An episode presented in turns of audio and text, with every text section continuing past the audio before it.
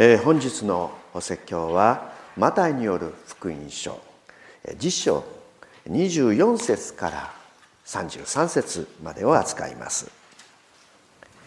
イエス様はじゅうににんのお弟子さんたちにイエス様の権威と力、そして御言葉を異常されました。ふたり一組で派遣されようとしていたのです。その出発にあたりましてイエス様は弟子たちに注意事項とともに花向けのお言葉をお与えになりました。今日の箇所はその続きとなります。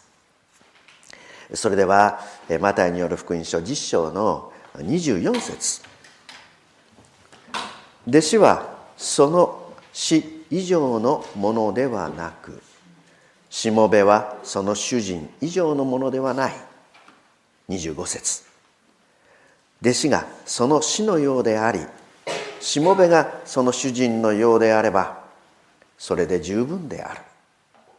もし家の主人がベルゼブルと言われるならば、その家の者どもはなおさらどんなにか悪く言われることであろう。イエス様はここで弟子であるあなた方と師である私は一つであるとおっしゃいました。だからどうしても同じ一つの体験をすると言われるのです。その同じ体験は苦しみを受けるということ。真理を語ることによってその真理を押し殺そうとする人々の殺意に身をさらすということです。弟子たちの師であるイエス様はそのようにしてご自分を押し殺そうとする人々の殺意に常に取り囲まれていました。特にこのお言葉を語られた頃は、もはや人々の憎しみがあからさまに現れ始めていた時です。人々にとってイエス様の御言葉は邪魔でした。邪魔者は殺せ。悲しいことです。しかしそれはまたイエス様の定めでもありました。そしてそこに生きようとする弟子たちもまた同じ運命に遭わなければなりませんでした。そのような意味では私たちの教会もまた主であられるイエス様と同じ道を歩む必要があるのかもしれません。本来はそれ以外の道はないのです。私たちは教会に来ればその教会が発展し、そして精神的にも物質的にも豊かにされていくだろうと願いたいのですが、私たちがその働きを始めるや否や、そこにはバラ色の未来ではなく、かえって暗い音色が奏でる、そのような危険に襲われる。イエス様はそのように語ります。私たちはそれを受け入れることができるでしょうか。しもべがその主人のようであれば、それで十分である。この言葉をもう少し拡大して解釈するならば、それは私たちの生きる目的を表しています。つまり、私たちの生きる目的は、主の御心を果たすこと、それで十分であるというのです。私たちの生きる目的が神様のお心を果たすこと、イエス様のようであること、それが私たちの生きる意味なのだというのです。しかしこの捉え方は現代人に違和感を与えると思います。なぜならば現在多くの人の願いは自己実現だからです。自分の願いを実現する、自分の抱負を、自分の夢を叶える、それが生きる目的だからです。しかしイエス様は、あなたの生きる目的は主の御心を果たすことだとおっしゃいます。それは必ずしも自己実現ではありません。いわば神実現です。幸せの逆説、幸福のパラドックスという言葉があります。それは自分の幸せを求めて幸せになった者はいないという逆説、パラドックスです。普通自分の幸せを求めれば幸せになれると思いがちです。しかし実際は自分の幸せを求めれば求めるほど幸せは遠ざかる。これが幸せのパラドックスです。なぜならば人間は自分の欲望を満たせば満たすほど欲望は大きくなるからです。かえって不満が募ります。幸せから遠ざかるのです。ではどうしたらいいのでしょうか。第二次世界大戦中、ナチスの強制収容所から生還した有名な心理学者ビクトール・フランクルはこのように言いました。もしあなたが真の幸せを手に入れたければ、あなたの願いではなく、あなたの人生があなたに期待していることを実現しなさい。あなたの人生があなたに願っていることを淡々と果たして行きなさい。幸せはいつの間にか向こうからやってきます。あなたの人生があなたに願っていること、それはそのまま神様があなたに願っていることと言い換えることができるでしょう。しもべがその主人のようであれば、それで十分である。このことを言っているのではないでしょうか。イエス様はさらに次のようにお話になりました。もし家の主人がベルゼブルと言われるならば、その家の者どもはなおさらどんなにか悪く言われることであろう。ベルゼブルとは悪霊の名称です。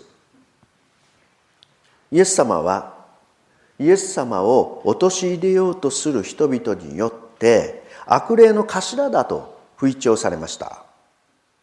だから弟子であるあなた方も悪霊の手下と呼ばれることを覚悟しなさい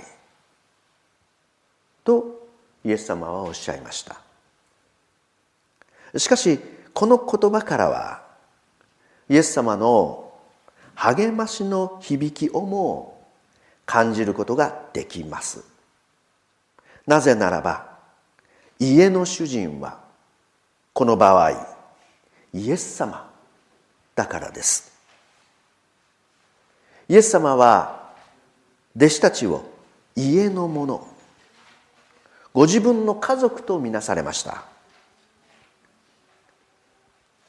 弟子たちと同様に、今こうして教会に集まっている私たちに対してもイエス様は私の家の者、私の仲間なのだとおっしゃってくださいます。イエス様の鼻向けのお言葉、そこには通常私たちが願うであろうことはあまり書かれていません。かえって苦しみや迫害、暗く危険な音色を奏でています。しかし一見暗く危険なトーンの中に耳を澄ませば、優しくそして力強い励ましに満ちた音色を聞くことができるのです。まあ、その上でイエス様はおっしゃいました。だから十章のにじゅうろくせつにじゅうななせつ、だから彼らを恐れるな、覆われたもので現れてこないものはなく、隠れているもので知られてこないものはない。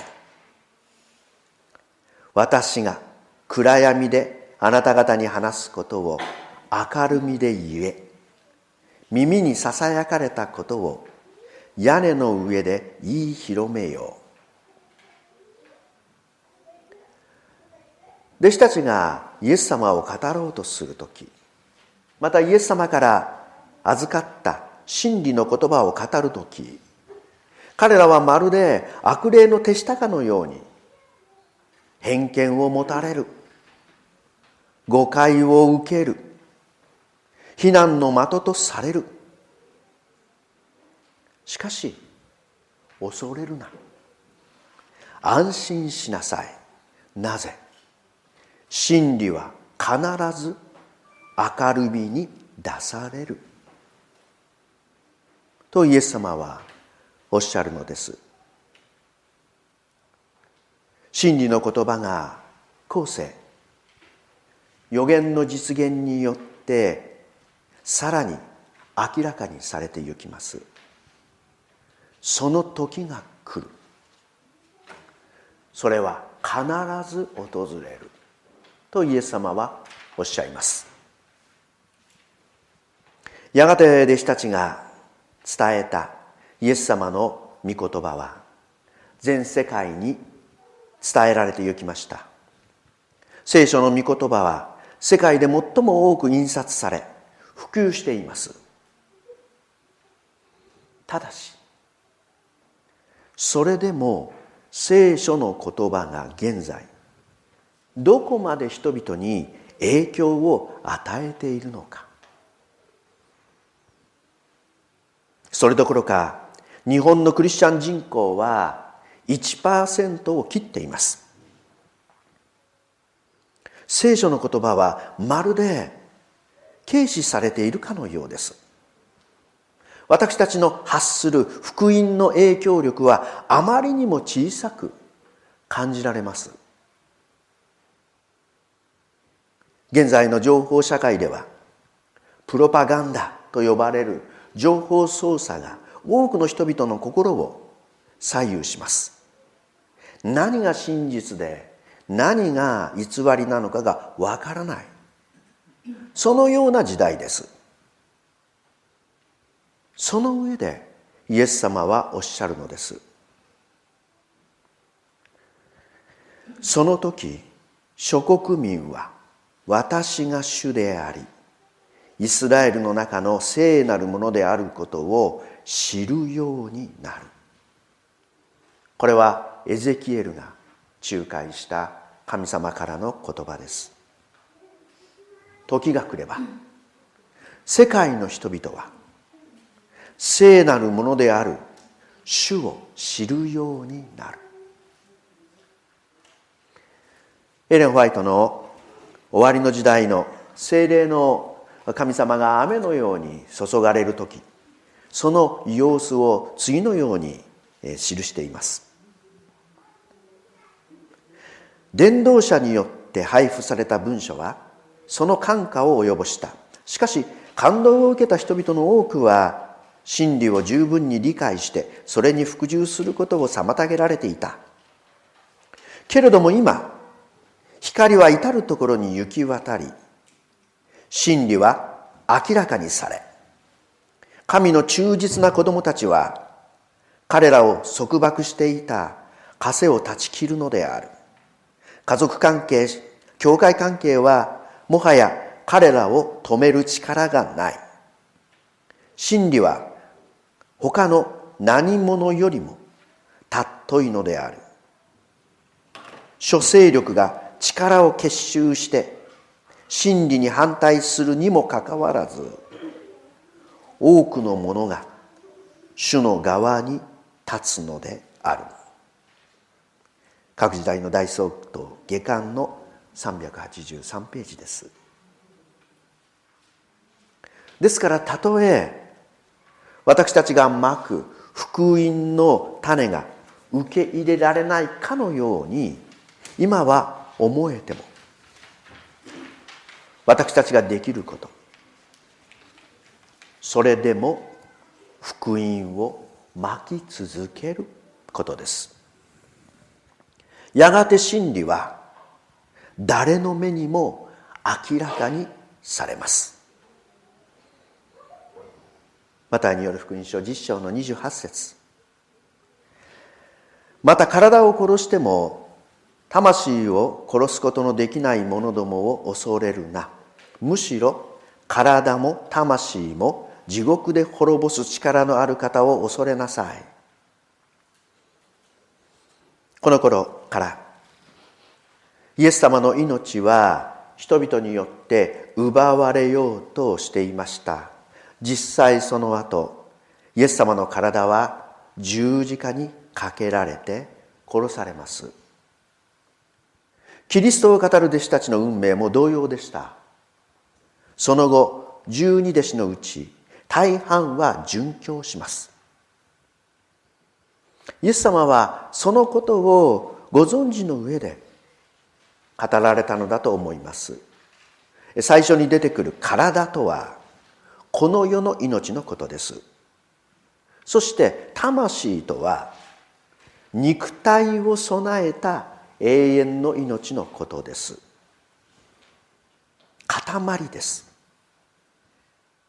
私たちが将来いただくことのできる完全な霊と肉と精神のことです。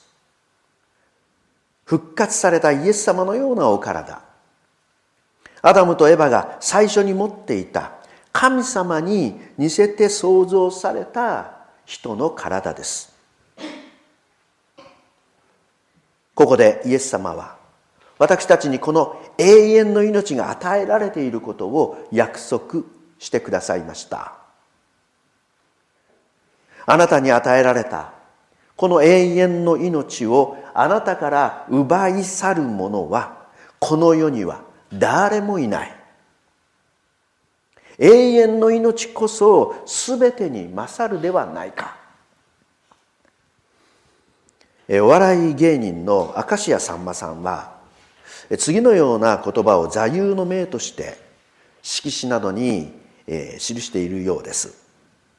その言葉が生きているだけで丸儲けです。さんまさんは九死に一生を得た経験からこの言葉を思いついたそうです。自分の命が当たり前のことではないことに気づかされた時、人は生きているだけで丸儲け、そのような境地に至るのかもしれません。ただしそれでも人はいつか死ぬのです。そこで私たちはすでに与えられている永遠の命に気づきます。であるならば私たちはさらに丸儲けです。イエス様はおっしゃいました。マタイによる福音書じゅうろく章のにじゅうろく節、たとえ人が全世界を儲けても自分の命を損したら何の得になろうか。また人はどんな代価を払ってその命を買い戻すことができようか。この命とは永遠の命のことです。永遠の命を持つ者は全世界を手に入れるよりも得があるとイエス様はおっしゃいます。ある人は言いました。キリスト教は結局は永遠の命という大きなご利益を求める、いわばご利益宗教なのではないか。果たしてそうなのでしょうか。ご利益とはどこまでも自分の利益です。ところが私たちの永遠の命を誰よりも望んでおられるのは天のお父様です。ヨハネによる福音書ろくしょうのよんじゅっせつ、私の父の御心は子を見て信じる者がことごとく永遠の命を得ることなのである。そして私はその人々を終わりの日によみがえらせるであろう。私が永遠の命を得ること、それは神様の利益なのです。それは私たちの願いである以上に天のお父様の願いです。そのために独り子なる神様が命を絶たれました。私たちが永遠の命を受けること、それは神様の御心です。それは最も重要な神実現です。永遠の命を受け取るということは私たちにできる天のお父様への最大の親孝行なのです。ところで体を殺しても魂を殺すことのできない者どもを恐れるな。このメッセージを受け取った弟子たちはその後どうなったでしょうか。残念ながら彼らは体の死を恐れました。イエス様が捕らえられるや否や、体を殺す者たちを恐れ逃げ去ります。イエス様が十字架にかけられるや否や、弟子たちはその身を隠しました。そのような中でマタイがこの言葉、魂を殺すことのできない者どもを恐れるなを後世に残すのはある意味恥ずかしいことだったかもしれません。マタイはその後彼の教え子たちにこのようにささやかれたかもしれないからです。マタイ先生、あなたはイエス様からあれだけのことを言われておきながら、結局は御身大切、この世の死を恐れ逃げたのですね。それでもマタイは自分の恥の記録のようなこの言葉を書き残しました。なぜでしょうか。逃げ出してしまった自分の臆病に対してイエス様が勝利してくださった、そのことを知ったからです。体を死に渡され、なお死に勝利され復活されたイエス様、そのようにしてイエス様は永遠の命の道を開かれました。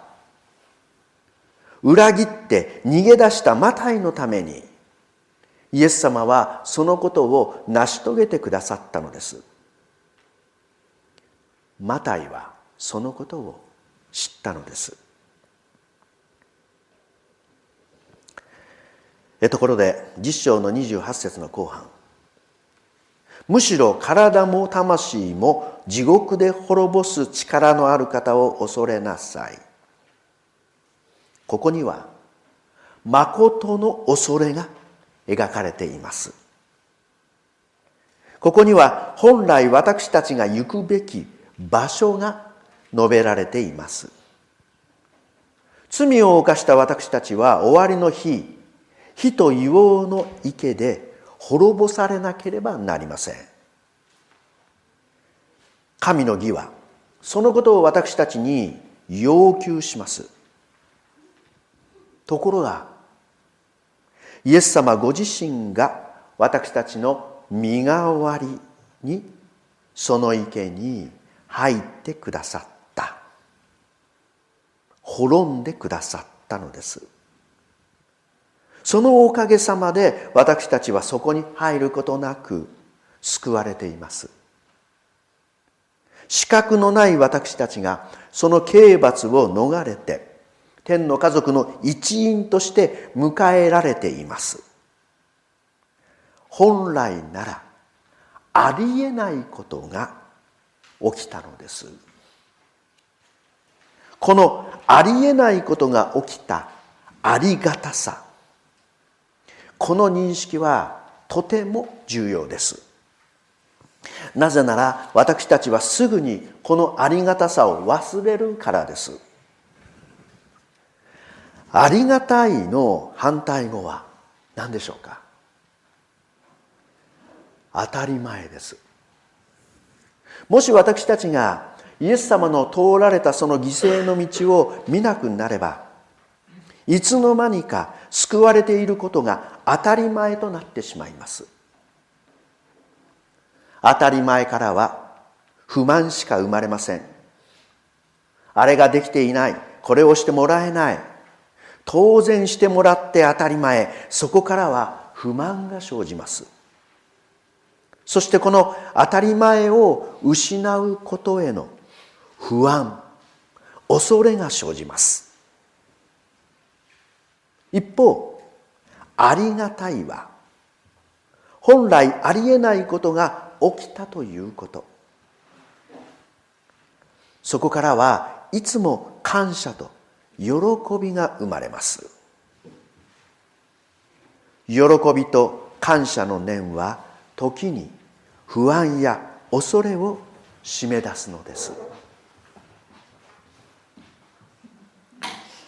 とはいうものの、イエス様はこの世の命についても最大限の保証をお与えくださいました。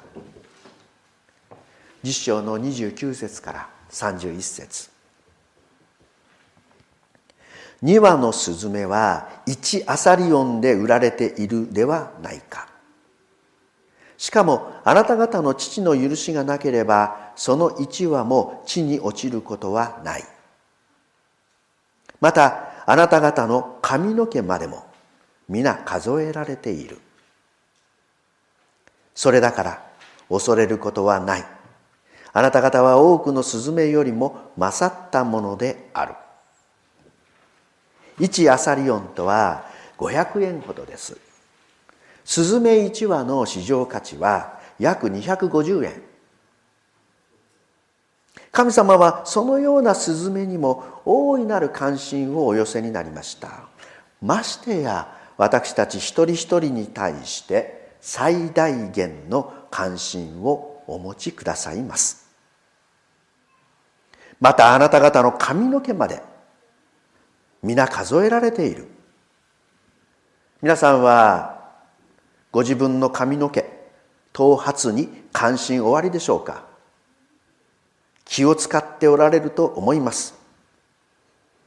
私の場合は頭髪に関する思い煩いはとうに過ぎ去りまして、実に解放されています。失うもののないものの強さでしょうか。しかし、たとえ私が頭髪に関心を持たずとも、神様は私たちの髪の毛一本にさえ強い関心を示してくださいます。そのことを忘れてはならないとイエス様はおっしゃるのです。エレン・ホワイトの言葉です。神は虐げられている者の叫びを聞くために御座から身をかがめておられる。真心からの祈りの一つ一つに対して「私はここにいる」と神はお答えになる。神は苦しんでいる人々や虐げられている人々を起こしてくださる。我々のすべての苦しみに神が苦しんでくださる。誘惑されるたびに、試みられるたびに、神の御前にある天使が救い出すために近くにいるのである。各時代の希望中間のきゅうじゅうページ、きゅうじゅういちページです。最後、マタイによる福音書さんじゅうにせつ、さんじゅうさんせつ。だから人の前で私を受け入れる者を私もまた天にいます私の父の前で受け入れるであろう。しかし人の前で私を拒む者を私も天にいます私の父の前で拒むであろう。イエス様はイエス様を信じる者に対してこれは私と一つだと言ってくださいました。これは私の家に一緒に住むものだ。これは私のもの、私の仲間だと言ってくださいました。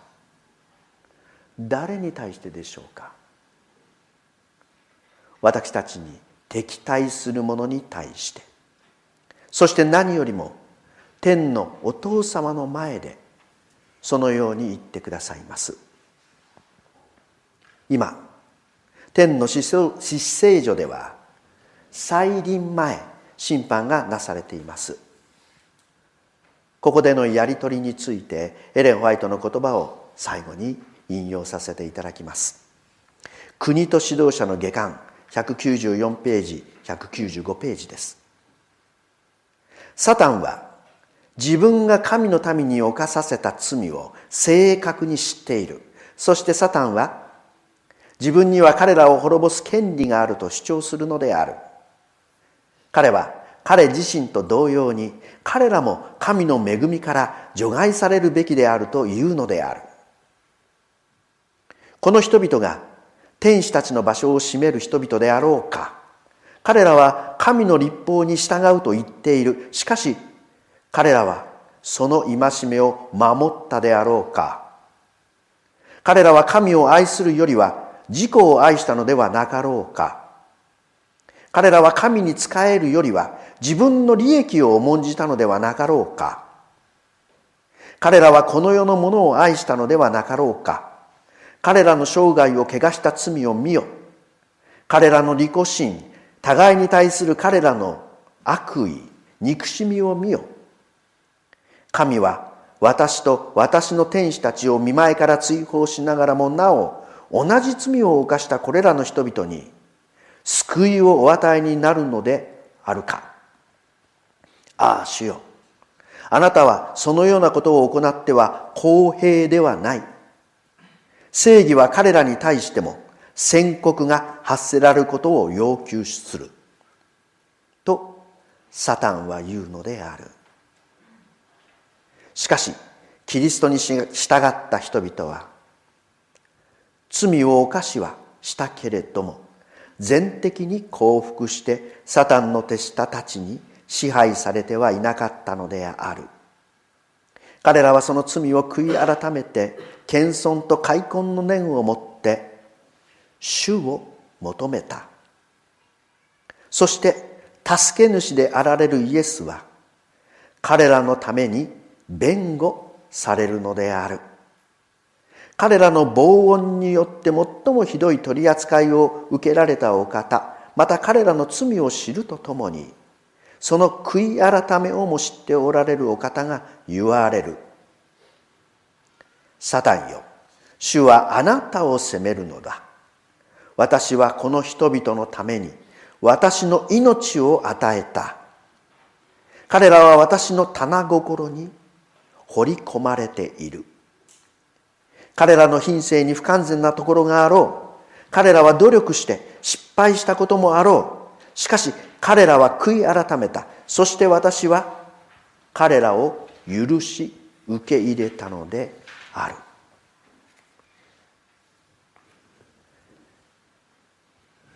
イエス様の私たちに対する花向けのお言葉は決してきれい事ではありません。それは実に現実的な苦しみ、困難を含むメッセージです。しかしながらそこには神様からの励ましに満ちた確かな約束が表されています。今が私たちにとってたとえ暗い現実であったとしても、イエス様はその中にあってお語りくださった約束を間違いなく成し遂げてくださいます。そのことを覚えながら、私たちもまたこの福音の言葉を大胆に語り伝えようではありませんか。このメディアはオーディオバースの提供でお送りしました。オーディオバースでは福音を広めるためにお説教やセミナーなどの音声・映像の無料配信を行っています。詳しくは エイチティーティーピーコロンスラッシュスラッシュダブリューダブリューダブリュードットオーディオバースドットオーアールジー へアクセスしてください。